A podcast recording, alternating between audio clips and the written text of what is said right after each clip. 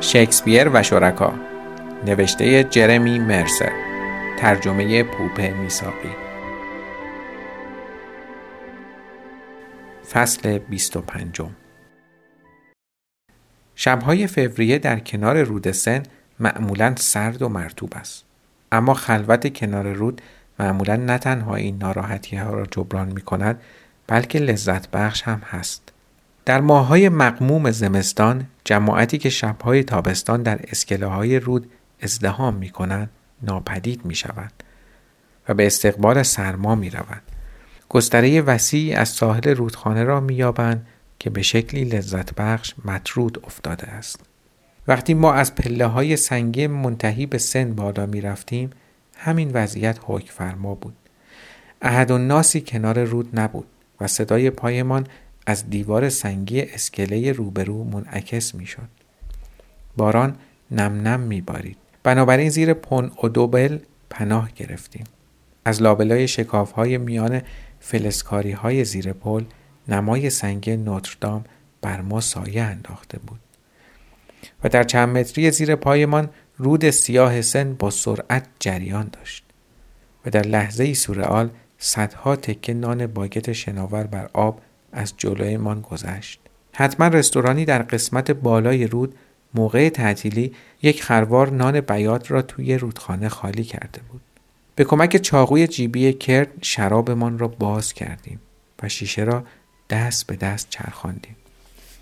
سرمست از الکل، سرمست از پاریس و سرمست از زندگی‌های به ناگاه تازه‌مان احساس می‌کردیم بهترین دوستان دنیا هستیم و این چنین بود که شروع کردیم به گفتن داستان زندگی‌هایمان. نادیا از دوران نوجوانیش گفت، از اینکه چطور وحشت زده و خجالتی بدون اینکه یک کلمه انگلیسی بداند وارد آمریکا شده بود. او در یک دبیرستان غریب آمریکایی منزوی و تنها بود و تمام تلاش‌هایش برای پذیرفته شدن به خاطر خشونت منحصر به فرد قوانینی که نوجوانان بین خود داشتند با شکست مواجه می‌شد. در خانه هم شکاف میان او و پدر و مادرش روز به روز بیشتر می‌شد. در حالی که نادیا سعی داشت خود را با کشور تازه‌اش تطبیق دهد، پدر و مادرش روز به روز بیشتر توی خودشان می‌رفتند و به زبان و خاطراتشان می‌چسبیدند. تنش میان دختر و پدر و مادرش خانه را مثل گور کرده بود. روزها و هفته‌ها می‌گذشت بدون اینکه یک کلمه با هم حرف بزنند. یک تابستان وحشتناک آنها بیرون رفتن را به طور کل برای نادیا ممنوع کردند.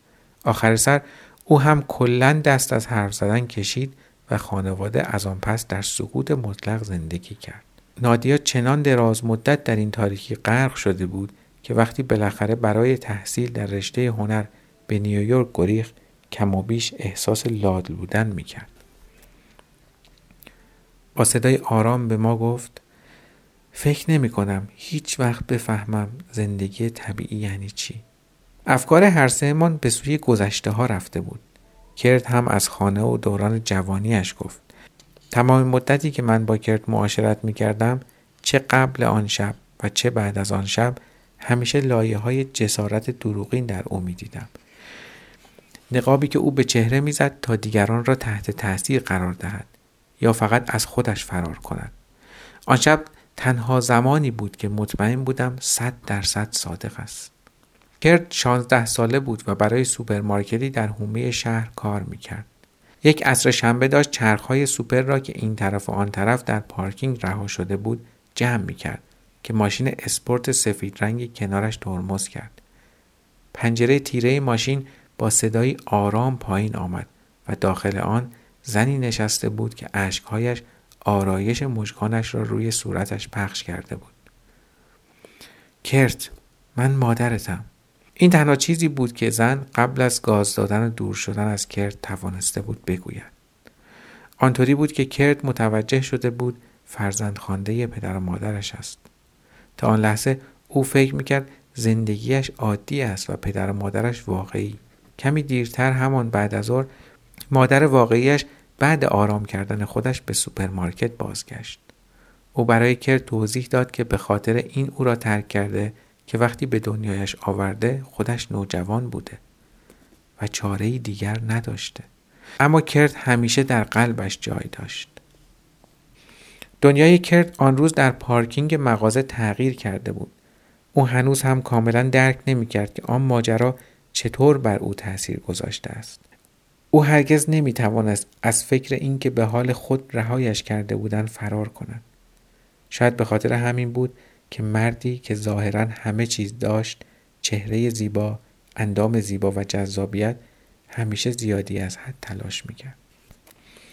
وقتی داستان کرد تمام شد، او رنگ پریده و توهی همانجا ایستاد.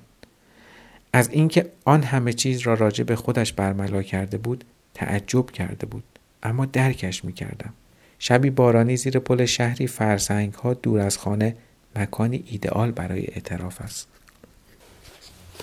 من هم گذشته خودم را داشتم که مجبور بودم با آن دست و پنجه نرم کنم.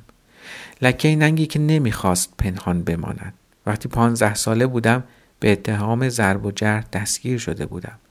یک شب دیر وقت تحت تاثیر مخدرهای قوی مخفیانه وارد خانه‌ای شده و در حالتی از ترس و جنون همسایه‌ای را که بیدار شده بود هل داده و کتک زده بودم. همه شوکه شده بودند.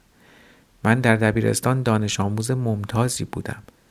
در بازارچه محل پاره وقت کار می‌کردم و دوستانی داشتم که بیشترشان به بیسبال و بازی‌های فکری علاقه‌مند بودند. هیچ کس انتظار چنین چیزی را نداشت. شب را در سلولی در اداره پلیس گذراندم و صبح روز بعد در حالی که پدر و مادرم در ردیف اول دادگاه نشسته بودند، به بند جوانان زندان محل انتقالم دادند. اتفاقی پسری از همتیمی هایم در لیگ بیسبال نوجوانان به خاطر دزدی با چاقو از یک سوپر منتظر محاکمه اش بود. در سلولمان با هم نشستیم و یاد آن سالی افتادیم که چیزی نمانده بود به مرحله حذفی بازی ها برسیم. از آنجا که وضعیت من در قالب وضعیت یک خلافکار خشن جا نمی گرفت، برای بررسی از زندان به بیمارستان روانی فرستادندم. در بخش بیمارستان دبلنا بازی می کردیم و چون بقیه مریض ها مسکن های قوی می خوردن و نمی توانستن حساب شماره هایشان را نگه دارن، من مرتب برنده می شدم. همینطور یادم می آید که از دکترها خواستم قانون تماشای تلویزیون در طول روز ممنوع را بردارند تا اولین مسابقه آن فصل تیم مونترال اکسپری را از تلویزیون ببینم. قضیه این بود که من و پدر و مادرم رسم داشتیم همیشه برای تماشای بازی اول خانگی به استادیوم المپیک برویم و آن نخستین بار در طول مدت‌های طولانی بود که بازی را با هم تماشا نمی‌کردیم. یک سری آزمایش رویم انجام دادن که بدترینش آزمایش ادرار بود. وقتی آثار انبوه متامفتامین را در ادرارم پیدا کردند، تقریباً مطمئن شدم که از زندان رفتن نجات پیدا کردم. در نهایت به انجام خدمات اجتماعی و مجازات تعلیقی محکوم شدم. این ماجرا مرا برای همیشه عوض کرد. جرم مثل سایه‌ای بر سر خانواده‌ام افتاده بود. موضوعی تیره و تار که صحبت راجع به آن ممنوع بود. با اینکه مطابق قانون خلافکاران صغیر اسم من به صورت عمومی اعلام نشده بود، همه مردم محل از این اتهام خبر داشتند. می ترسیدم مستقیم توی چشم کسی نگاه کنم. مطمئن بودم که همه می دانن. مطمئن بودم که همه محکومم می کنن.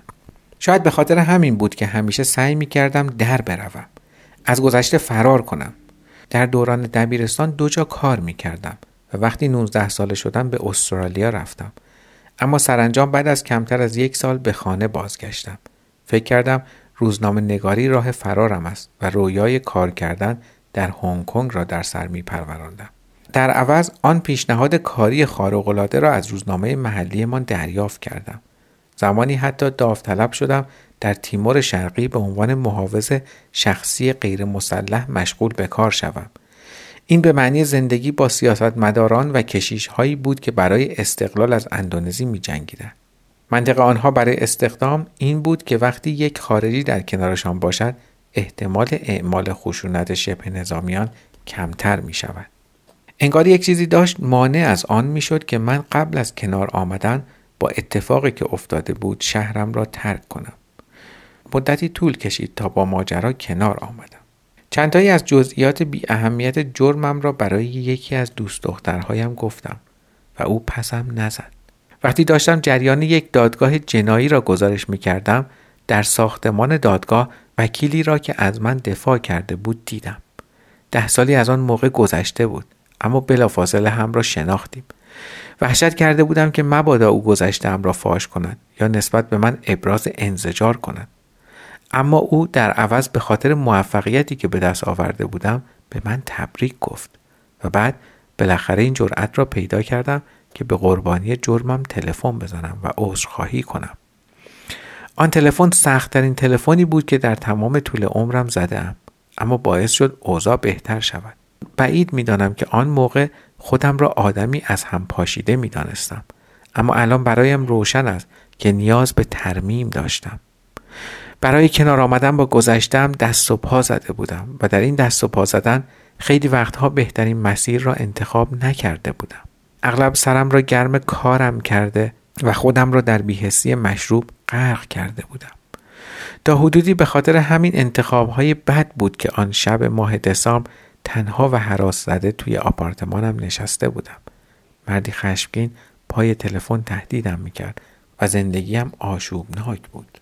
بیشتر تنها یک بار داستان کامل این اتهام را برای کسی تعریف کرده بودم.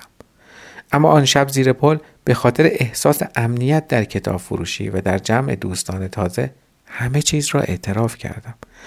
آنها درکم می‌کردند چون می‌دانستند همه ما شیطان درونی خودمان را داریم.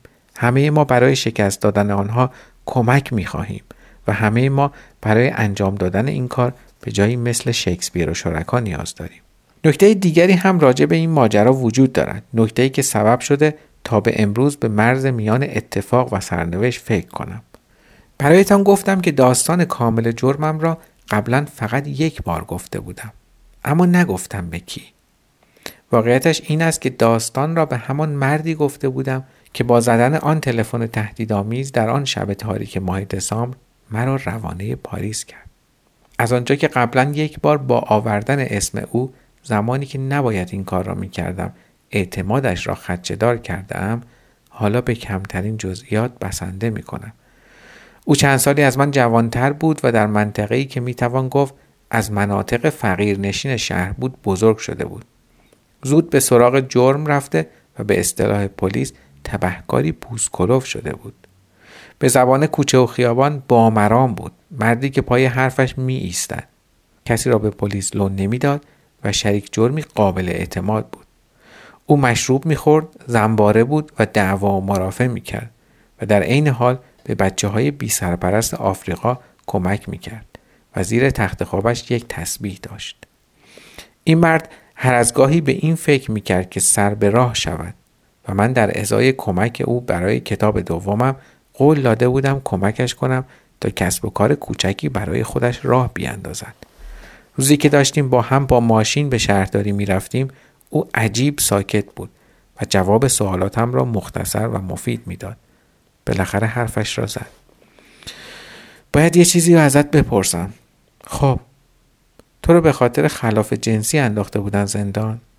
همه می‌دانند که خلافکاران جنسی نفرت انگیزترین نوع خلافکارانند و در زندان‌ها باید تحت مراقبت خاص باشند تا هدف ضرب و شتم دیگر زندانی‌ها قرار نگیرند و جانشان حفظ شود. برای مردی چنین با مرام خوبیت نداشت که با آدمی این چنین دیده شود. وقتی در ماشین این سوال را مطرح کرد، دل و روده‌ام با حالتی عصبی به هم پیچید و ماشین را کنار خیابان نگاه داشتم. گفتم نه، اصلاً و ابداً. بعد برای اولین بار کل ماجرایی را که در پانزده سالگی برایم اتفاق افتاده بود تعریف کردم و گفتم که چطور از آن زمان به بعد تحریف‌ها و شایعات مختلفی راجع به آن سر زبان‌ها افتاده بود. مرد خلافکار بعد از شنیدن تمام و کمال داستان با دقت به من نگاه کرد و بعد چنان نیشخند بی‌نظیری زد که هرگز از ذهنم پاک نخواهد شد. گفت یا خدا چرا زودتر نگفتی؟ و شروع کرد محکم به پشتم زدن. خب اشکالی نداره. او تبرئه هم کرد، اما نخستین کسی بود که باعث شد تا حدودی احساس عادی بودن کنم و با وجود مشکلاتی که با هم داشتیم، با وجود این که من روی کاغذ به او خیانت کردم و او پای تلفن مرا تهدید به مرگ کرد، همیشه به خاطر این کارش از او متشکر خواهم بود. پایان فصل بیست و پنج.